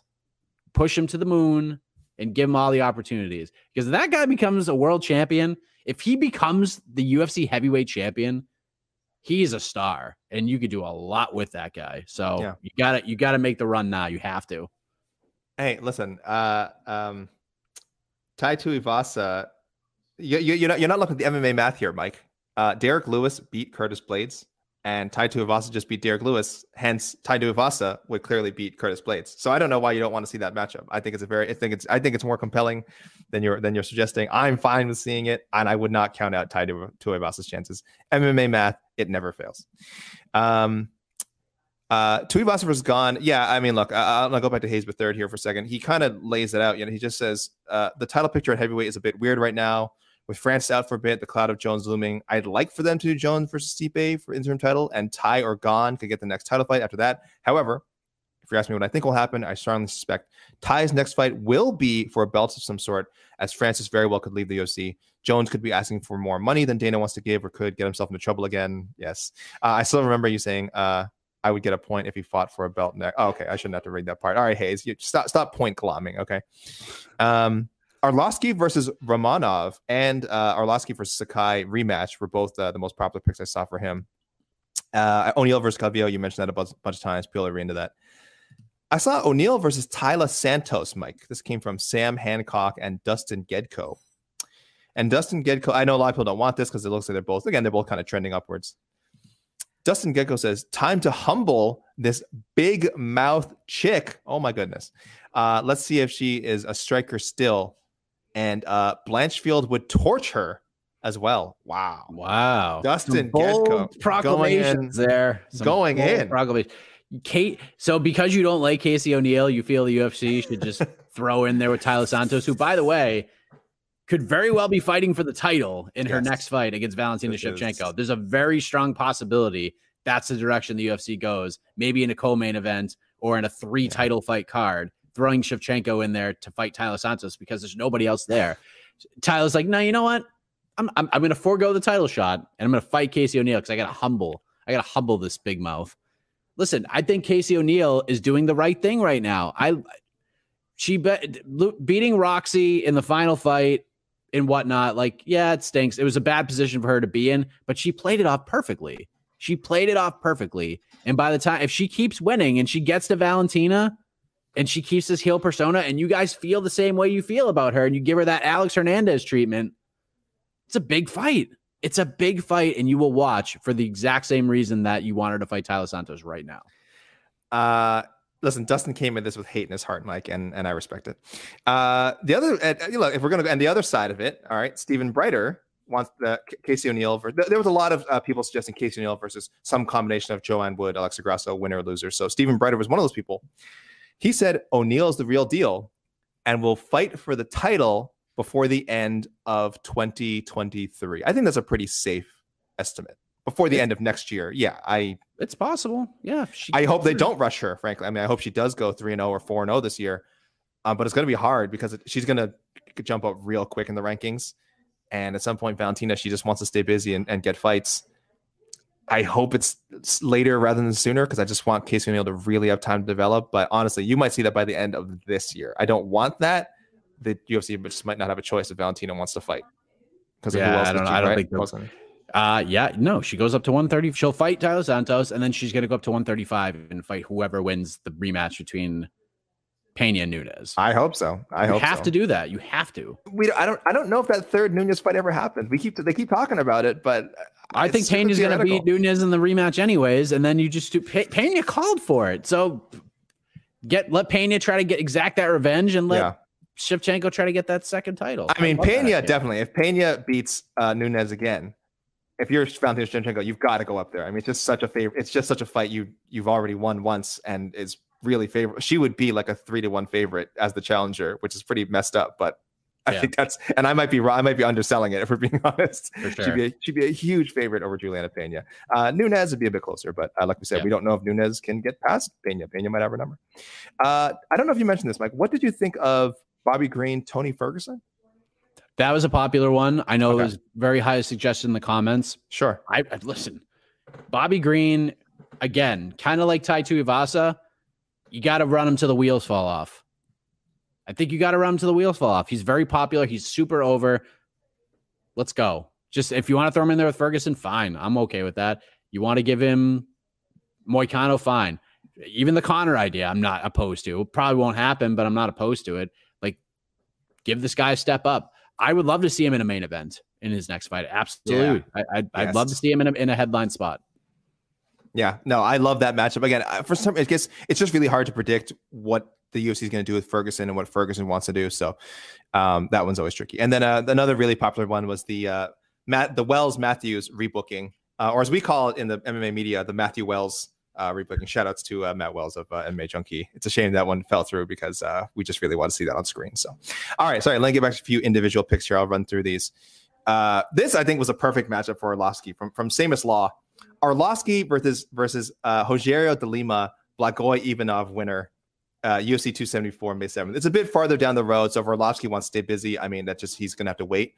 But it just it'd be such a 2022 Arlovsky fight uh, for him to fight Ivanov or De Lima. It's just this weird mucky fight. I'm into it. I I'm really enjoy the way that, like, I hope every person on earth can once in their lives experience the way that Andrei Arlovsky opponents look at him when they step in the octagon with him because they're just mesmerized by him. Tanner Boser was mesmerized by him. Jared Vanderaa is mesmerized by him. They're just like, wow. They hear Dreamweaver by Gary Wright in the background, like Wayne's World, like I said on the Twitter spaces. like they look at this guy like he's like he's a hero. And the more to, the, the more they book these kinds of fights, Arlovsky's going to keep winning them because it's a real thing. Like it is a real thing. All these guys are falling into that trap because most of the heavyweights have been fans of the sport for so long and they remember Arlovsky's early days. They remember him as UFC champion. And then they get the chance to step inside the octagon with him and it's just like, wow, like that thing is real. And we're seeing it with every time Arlovsky fights. So, yeah, I mean, that would probably happen again here. But yeah, maybe throw him in there with the uh with the vet and see and see. They they remember his hair. They certainly remember his hair back in the day. My goodness, a magnificent. The man had a magnificent mane. He had a few great hairstyles. Uh, so people, yeah, if, if, if, for some reason you're not familiar with just how legendary Andrei Arlovsky is, just Google Andrei Arlovsky hair and I'm sure uh, Google Images will, will, will provide. Uh, UFC should sign Fedor and make Arlovsky versus Fedor uh, too. Yes, uh, uh, shout outs to Affliction. Uh, rematch from the Affliction days, the infamous uh, Arlovsky jumping right into a uh, Fedor punch. We will never know what he was thinking there. Um, uh, I'll keep going here, guys. Uh, yeah, keep the comments coming. Uh, very much appreciated. Uh, we also had from Seamus Law, uh, Malkoun versus the Alex Pereira Bruno Silva winner. Ah, man, if Alex Pereira wins, they're going to fast track him to uh, to a title. So I just don't see it happening. Uh, Silva de Andrade versus Adrian Yanez and uh, Jeremiah Wells versus Phil Rowe. I like that one. Four Corner Sports NY. Uh, Brunson versus Hermansson. I know Mike mentioned this one. I do think that's one of the best possible matchups for Brunson. So I like that one. Um, Tuivasa versus Jon Jones for the interim title. I don't know how you guys feel about that one. Uh, Lewis versus Miocic. Again, it's just a fresh matchup we all want to see. And then O'Neill versus uh, Jessica Eye if she loses to Manon Fiorot at UFC 272 on March 5th. At UFC MMA Newsnet likes Lawrence versus Randy Costa and Bobby Green versus uh, Diego Ferreira. You can file that Ferreira matchup under like a fight that I swear had been booked. Apparently, it never has. Um, I, I, I, I thought I assumed they had at least been booked and fell through, but uh, somehow they've never crossed paths. Man, Lawrence Lawrence versus Costa. That's a tough one for Costa. That's a real tough one for Costa. yeah, I think Randy Costa. I think um, obviously super talented guy. Uh, and I think someone that the UFC, you know, would want to get behind is in the future. Um, but uh, I, I, do wish I think they need to be a little more delicate with this matchmaking. Again, it's hard. It's 135. There's so many killers. I don't know how much you can protect someone. Um, but again, he's pretty. Inex- he's cost How many fights is he? Like 10, 11? Something like that. Yeah, Yeah. He, came, he came in at four and oh. zero. Yeah, and a very talented guy. But uh, uh, you know, I, I I wish they could find a way to sort of to sort of build him up properly. But it's hard. It, it is hard at 135. Just uh, you can bring in new people, and those guys are killers. I mean, it's just such a strong division right now, not just in the UFC but around the world. So, uh, Braden O'Neill, uh, Silva de Andrade versus Paiva, Wells versus Baeza, Grecian versus Prachnio. Derek Brunson versus Uriah Hall Muniz winner. That fight's going down April 16th, Mike. It'd be a rematch with Uriah Hall and, of course, a fresh matchup with uh, Muniz. Uh, yeah, that actually makes a lot of sense. Again, Hall would want to get that win back, and uh, Muniz wants someone higher above him in the rankings, which Brunson currently is. Regardless of, of if he beats uh, Uriah Hall, I think Brunson will still be ranked higher. So um, definitely one with uh, uh, contender thoughts. Thank you for that one, Braden O'Neill. Uh, Marcus McGahee, I've given him plenty of love, but I will say, Mike, he was an advocate for the Casey O'Neill Jennifer Maia matchup. I know you think it's too soon, but I think we could see that this year. But I do think next Yeah. is not is probably not where I'm not. Ag- I'm not against the fight, but I'm kind. I'm. I'm with you to the point where we don't need to rush Casey too too quickly, and that's one of those that could be a trap fight for her. Although I would kind of favor Casey to win that fight, but that could be a trap fight based on the experience levels between the two of them. Yes, definitely. Def- Again, that's it's just a it's a high it's a high reward fight. We shouldn't say it's a high risk, low reward fight. That's a high risk, high reward fight. But again, it is the sort of thing where even if she won, I don't think people should be trying to get her into the cage with Valentina Shevchenko anytime soon. And Mike, you've outlined why it won't happen anyway, but I'm just worried that that uh, they might be left without a choice. Uh, she's just gonna she's just gonna beat the right people uh, and end up, there. By the way, I'm sorry, I want to read a comment from earlier, Mike. I don't know who said it. They said me versus you for the BMF title. Uh, guys, that would be for the BFF title, and that's a title. That's a title that we actually share together. Tag would team would, championship. and would never fight over. Would never fight over. Uh, not to be confused with the BTL championship that I have with uh, Kristen King. Shout out to Kristen King out there That's true. my BTL partner. We will team up soon on the show. Uh, the timing just hasn't been right. Uh, uh, he also Blood Diamond versus Pete Rodriguez. Sure, why not? Loser leaves town. Why not? Right? Poor Pete Rodriguez got thrown into a hell of a matchup with uh, Jack Della Maddalena on short notice. Uh, good on you, Pete. I know it's an opportunity. You got to take any opportunity you can to get into the UFC, but uh, that was a horrible matchup for Pe- Pete Rodriguez. Blood Diamond probably a little more. His- That's a great. That is the. That's the exact matchup. Well that's done. The actual. That's the actual pick right there. Marcus McGahee, he don't miss. Guys, he don't miss. Uh, Liam Perry, another, of, of course, of our favorites. Uh, Lawrence versus Tony Kelly. Uh, De Andrade versus Castaneda. Again, a lot of people want that. And uh, Wells versus Niko Price. And he just had this to say about Roxy, a really nice comment. Sad to see Roxy retire, but she's doing it for the right reasons. Many fighters don't listen to their bodies and carry on way past due. Roxy, for the 2022 UFC Hall of Fame, uh, for what she has done for women's MMA and the sport in general. Uh, I would love to see that. I don't know if that happens anytime soon, but she lives in Vegas. I think she has a good relationship with Dana White in the UFC. I could certainly see her being inducted sometime in the future, uh, maybe even 22, 2022. I'm not sure what they're. I don't think UFC has an official sort of policy where like, oh, you have to have been inactive for five years. I think they pretty much just play it by years. So um, that would be very cool. So thank you, Liam Perry, for uh, for that suggestion. Um, only a few people on Twitter left. Uh, Barry O'Reilly uh, Mike Barry O'Reilly wants to applaud you for how you handled his mic check last week. He he he mic checked you on. He said you criticized Kopp versus Sumit Ayurji, and he he just the class and aplomb with which you handle these situations. He's just like, well, well done. He's he's uh, he's proud. I think Barry O'Reilly is proud of you. He caught me on a good That's day. He got you. A, you're lucky. You're lucky. Uh, again, you know, uh, uh, South Carolina Mike is uh, is a different guy. I still I, I, don't know how many bodies there would be in the chat and, and in our DMs if uh, you if you had not left uh, the hellhole that is New England. Um, My wife's going back there today. Actually, oh, I feel so sorry for her. God bless her. Uh, Jeremiah Wells versus uh, Kuramagomedov from Eagle FC. I was like, I don't know if we can match people up with like that, but I, I don't mind people going outside the box. But I don't know if uh, Kuramagomedov is leaving Eagle FC anytime soon. Um, but again, maybe they have some working relationship uh, with the UFC in the near future. Uh, Silva de Andrade versus Chito Vera 2. That would be pretty sick. I'm kind of into that. Uh, Arlovsky versus Chris Barnett, win, lose, or draw against Martin Buday on uh, April 16th. What do you think of that?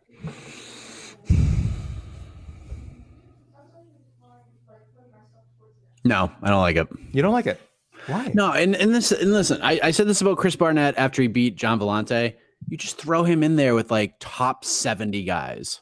Like that's who you batch Chris Barnett because you just want to see him style and win. This guy's not going to fight for titles. He knows he's probably not going to fight for titles. Maybe someday, who knows? What a story that would be if freaking Chris Barnett fought for a UFC title. But we kind of saw what happens when he faces these bigger vet guys. It doesn't really go that well. Yeah, the Rothwell we fight. saw yeah. the Rothwell fight. I know a short notice, but still, yeah. like I, I feel like we would see a lot of that in those situations. But you just throw Barnett in there with like you, you do the Joaquin Buckley build with Chris Bart with Chris Barnett, where you just throw him in there with fun strikers and to a point where we, we're just expecting a knockout. We are just expecting a KO.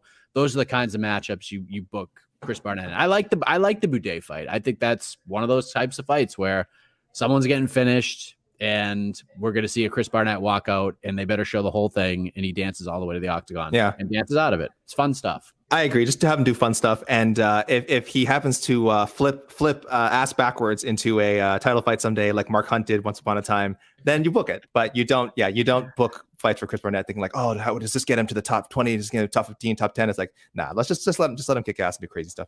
Um, and uh, Barry uh, Barry also Barry Riley also says this situation. He says Izzy moves to 205. Obviously not crazy. We just saw him. We saw him compete for the title. He has said he's not done chasing the light heavyweight championship. Uh, Barry Riley says, I know crazier things have happened, but he, let's say he beats Cannonier and he would beat Strickland as well. The only ones that might cause him problems are Hamza or Muniz, but they are a long way from a title shot. I don't know if Muniz is that far. Uh, so it would just hold the division up. Izzy moves up, vacates the title. Cannonier fights the winner of Whittaker versus Strickland. Oh, we're making Cannonier wait again? No, come on. Cannonier would be would be one half of that interim uh, title fight if if they or vacant vacant title fight. They did something like that. I'd like the no. creativity, but yeah, you, you do yeah what you do like yeah you do cannonier gets the title shot you do strickland versus a rockhold or something like that just throw strickland in there with anybody like give him one more fight whoever if he wins he's next andre muniz is interesting because if he beats uriah hall and wants to turn around relatively quickly i think you th- give him the derek brunson fight you give it to muniz Okay, because yeah, Brunson's yeah, I agree. The passing of the torch kind of yes. fight potentially. And if Muniz beats Derek Brunson, and puts him and stops him, which he, there's a very good chance he would um, if that fight ever it gets to the ground. Then you got you got your next guy, and then we got to remember Alex Pereira too, because you know the UFC is going to try to do whatever they can to try to get that fight done before Izzy goes to 205. So we'll see. Uh, Rashad John in the comments says Ariel Helwani versus Jed Meshew in a heel versus heel matchup. I, I mean, I really think that has to come to BTL someday. Uh, you know, fingers crossed we can make that happen. You know, Jed Meshew wants all of that smoke. Uh, he's wanted a piece of Helwani for a long time. No, I, you know what, Mike, that's inaccurate. He doesn't want a piece of Helwani. He wants the whole damn thing. So uh, fun. whether that happens on your show, uh, perhaps or perhaps some other piece of MMA fighting programming, uh, fingers crossed we make that happen. But uh, I've seen a lot of people want to see something like that. So yeah, uh, a couple more from Twitter. Timmy Osho, I like his suggestion of Moicano versus Damir Ismagulov, and our man in Denmark, Girding Jensen. Our first time hearing from you, sir, in uh, 2022. So welcome back. Uh, uh, also likes Kyler Phillips versus Randy Costa. I did mention that before, I think. Did I say, or did I say De Silva, Deandra? Anyway, Kyler Phillips versus Randy Costa, and uh, Ulberg versus Marcin Prachnio. Sure. Uh, just a handful to go through here, guys. We got I just got a few a few emails I want to read, and a few we're almost done here, and a few Instagrams. Thank you everyone who has tuned in, by the way, to this live edition. Again, we're not going to do this all the time for big shows, uh, and of course, Jake Paul fights. You probably will be seeing our lovely faces on a on a Sunday morning or a Sunday word time, whatever wherever it is you are. Uh, Jay Donaghy coming in. And uh, I just want to. mention, He said O'Neill versus Blanchfield and called it Mike Heck's Nightmare. You would hate that fight. I A lot of people would. I wouldn't hate it. I would hate it right the second, but I wouldn't hate it like ever. but not next. No. No, doesn't make a lot of sense. Uh, our pal Casey Carpenter. Uh, I wanted to read. I read it before the show, Mike, but I want people to know about this. They said, "Great work this week. Happy birthday to Mike." It was Mike's birthday on Saturday, and uh, he should do a shoey. Uh, Mike pretty adamantly against it. I'm not a fan either, uh, Mike. I would not make you do that.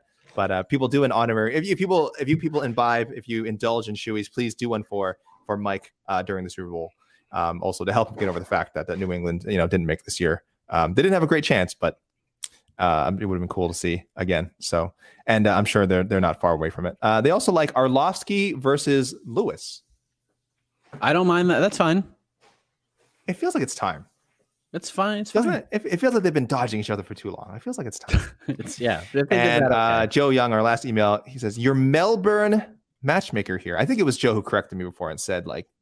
Uh, even though Melbourne is the correct way to say it, if you're not from, you know, if you don't have an Australian accent, you're not from Australia, like Melbourne, Melbourne is or Melbourne is perfectly acceptable. Mike, what do you think of this one? Uh, yeah, uh, one of these names has a fight book, but Casey O'Neill versus Lauren Murphy. Now, Joe says, I know Murphy is scheduled to fight Miesha Tate. Win or lose, I feel like she will not fight Valentina. Uh, yeah, yes, that's true. Yes, obviously. Uh, Murphy has a decent name to give O'Neill the rub. Rankings wise, Murphy would be a big step up in the rankings, but I feel like betting wise, O'Neill would be the favorite. So I do think, Mike, regardless of what happens with Miesha Tate, we could see Lauren Murphy uh, be next in line for Casey O'Neill. yeah, it's possible. But again, I don't know. We'll see.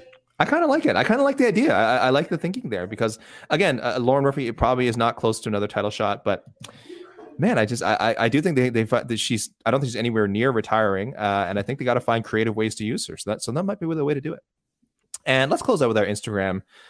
Gosh, our wild boys. Uh, these guys are.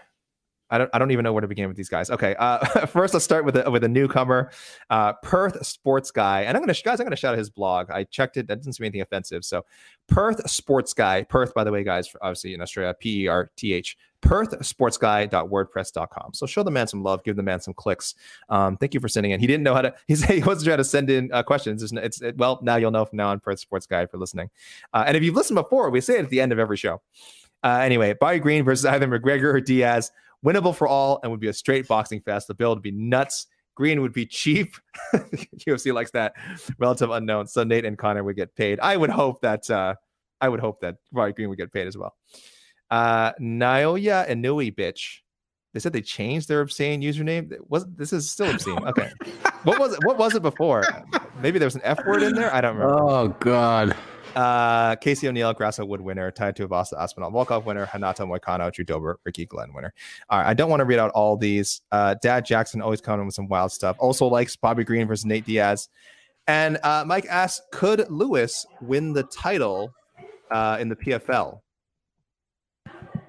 Derrick Lewis? Yes, I'd have to know who's in it this year. There's I mean, it depends. I don't think right now. I apologize. that's fine. I don't think they've announced the roster yet for the 2022 season, if I'm not mistaken. Um, Werdum would presumably be in there. He'd do well. I, th- I think he'd make it at least to the finals. He might win it. Who knows? I'm just trying to think. Werdum, um, Bruno Cappelozza. I think he won, right? I think he was Yeah. last year's champion. Yeah, he did well against a lot of these guys. There are quite ah, there are a lot of guys who could kind of muck things that kind of make fights ugly. But but I think Derrick Lewis is better at those than I'm giving him credit for. So, um, oh, no, no, yeah, Nui bitch is watching live and just DM'd me and this. Oh, I tried to change it. I'm sorry. Well, you just made me swear again, and I already did that earlier, Noya. So, uh, you should feel terrible. Uh, Tune Tune coming in with uh, Moicano versus Gillespie. Uh, Matt Bradbury again, also someone else trying to keep the Wells versus Means uh, fight alive, the Matt Wells matchup. And I want to close out. Uh, Matt Bradbury had a lot of other good picks. He always does, but I want to close out with. Oh, sorry. I should show some love. Sorry. Daniel Markulis, a first timer, says Wells versus Matthews. Rebook it. I already read Uh, Daniel Markulis. Come Oh, on. wait, that, that was that. Oh, you got the Daniel Markulis doubling up. yeah. Oh no. Oh, Never I'm sorry. Oh, okay. Oh, Is that was he a first timer for you as well? No. Why would he send it to? Why would he send it to me also?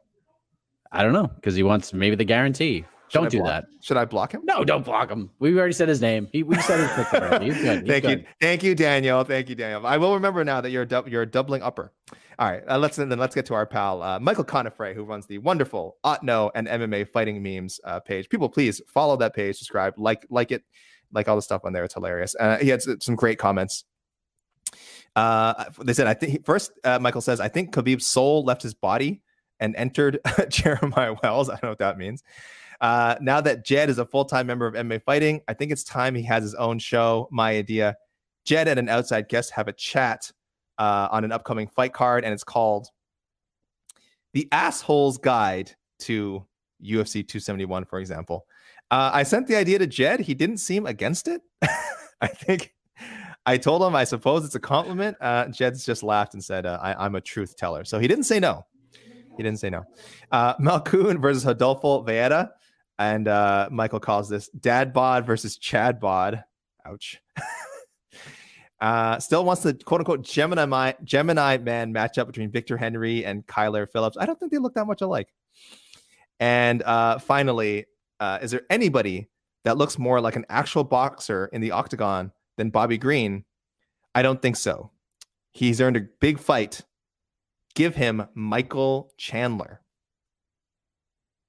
Sure. That was a pot. Yeah, I've seen a few of those. I love that. I love that. That Yeah. make that happen. That would be one of maybe my number one, and maybe my if I my magic wand picks, uh, other than fixing the heavyweight division, uh, the top of it. I love Bobby Green versus uh, Michael Chandler. Yeah, I mean, it looks like the UFC is trying to do Chandler versus Ferguson. Maybe the loser of that fight gets Bobby Green. I'm fine with either of that. I mean, either of those two guys. So sure. Uh, I see Wes S asking in the comments, where do we send the Otno picks? It's, well, it's funny. This is where we this is where we mention it. So Wes S and anyone watching who hasn't sent in picks before, you can hit me up, guys, on Instagram. Uh, D- my, all my DMs are open on all my social media. Hit me up on Instagram at Alexander KK Lee, on Twitter at Alexander K Lee, just the one K on Twitter, or please or email me. This is my guys. You can hit me on my work email, alex.lee at sbnation.com. Hit me up on any of those. Mike, where can they reach you? Uh, we can do Instagram. Uh, M underscore heck JR. That's where you send the pics, and then we'll go from there. Twitter, you can find us. AK is very organized with that stuff. I just do the Instagram DMs, and Yeah. we appreciate everybody. So And please try not to hit up both of us. All right. yeah, Please, no double dipping. no double. Marcus, You don't double dip the chip. You don't do it. Marcus on Instagram. I see your spreadsheets in my DMs too. You're not fully. You're not getting that one past me. One hundred percent. Okay. okay. So live edition is coming to, is has ended. We'll be back live again March 6th after UFC 272 headlined by Masvidal versus Covington, but this show continues on on the MMA Fighting Podcasting Network because there is a UFC event next week. It is UFC Vegas 48. It was supposed to be headlined by Rafael dos Anjos versus Rafael Fiziev. That is now the co-main event of UFC 272. So the new main event is Johnny Walker versus Jamahal Hill. Then we got Kyle Daukaus versus Jamie Pickett. Jim Miller is back against Nikolas Motta. Joaquin Buckley versus Abdul Razak Alhassan. Parker Porter, Alan Baudot. Jesse Strader, Chad and Ellinger. Chas Skelly, Mark Striegel. Mario Bautista, Khalid Taha. No, actually, I believe Taha's out of that fight. So Oh no. maybe an opponent to be announced. Uh, Diana Belbita versus Gloria DePaula. Jessica Rose Clark is back at Stephanie Egger. And a name that comes up very often on On to the next one is back for his second UFC fight in his normal weight class at 145. David Onama Yes. versus Gabriel Benitez. Exciting. Absolute banger Good matchup. on that uh, on that card. So that's the card as of right now, and we will see you next week. And just an important lesson for our Otno fans, old and new.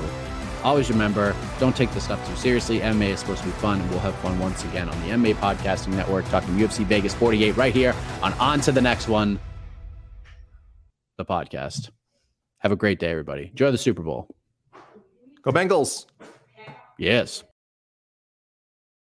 You're listening to the Vox Media Podcast Network. The Bellator Champion Series is back in action Friday, May 17th, live from Paris, France.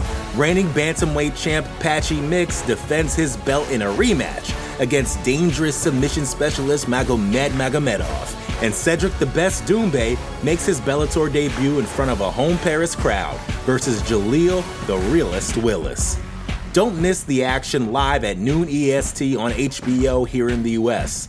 And visit Bellator.com slash watch for information on how to watch around the world. This is the very first time you'll be able to stream a Cedric Doumbé fight here in the US, so make sure you don't miss it.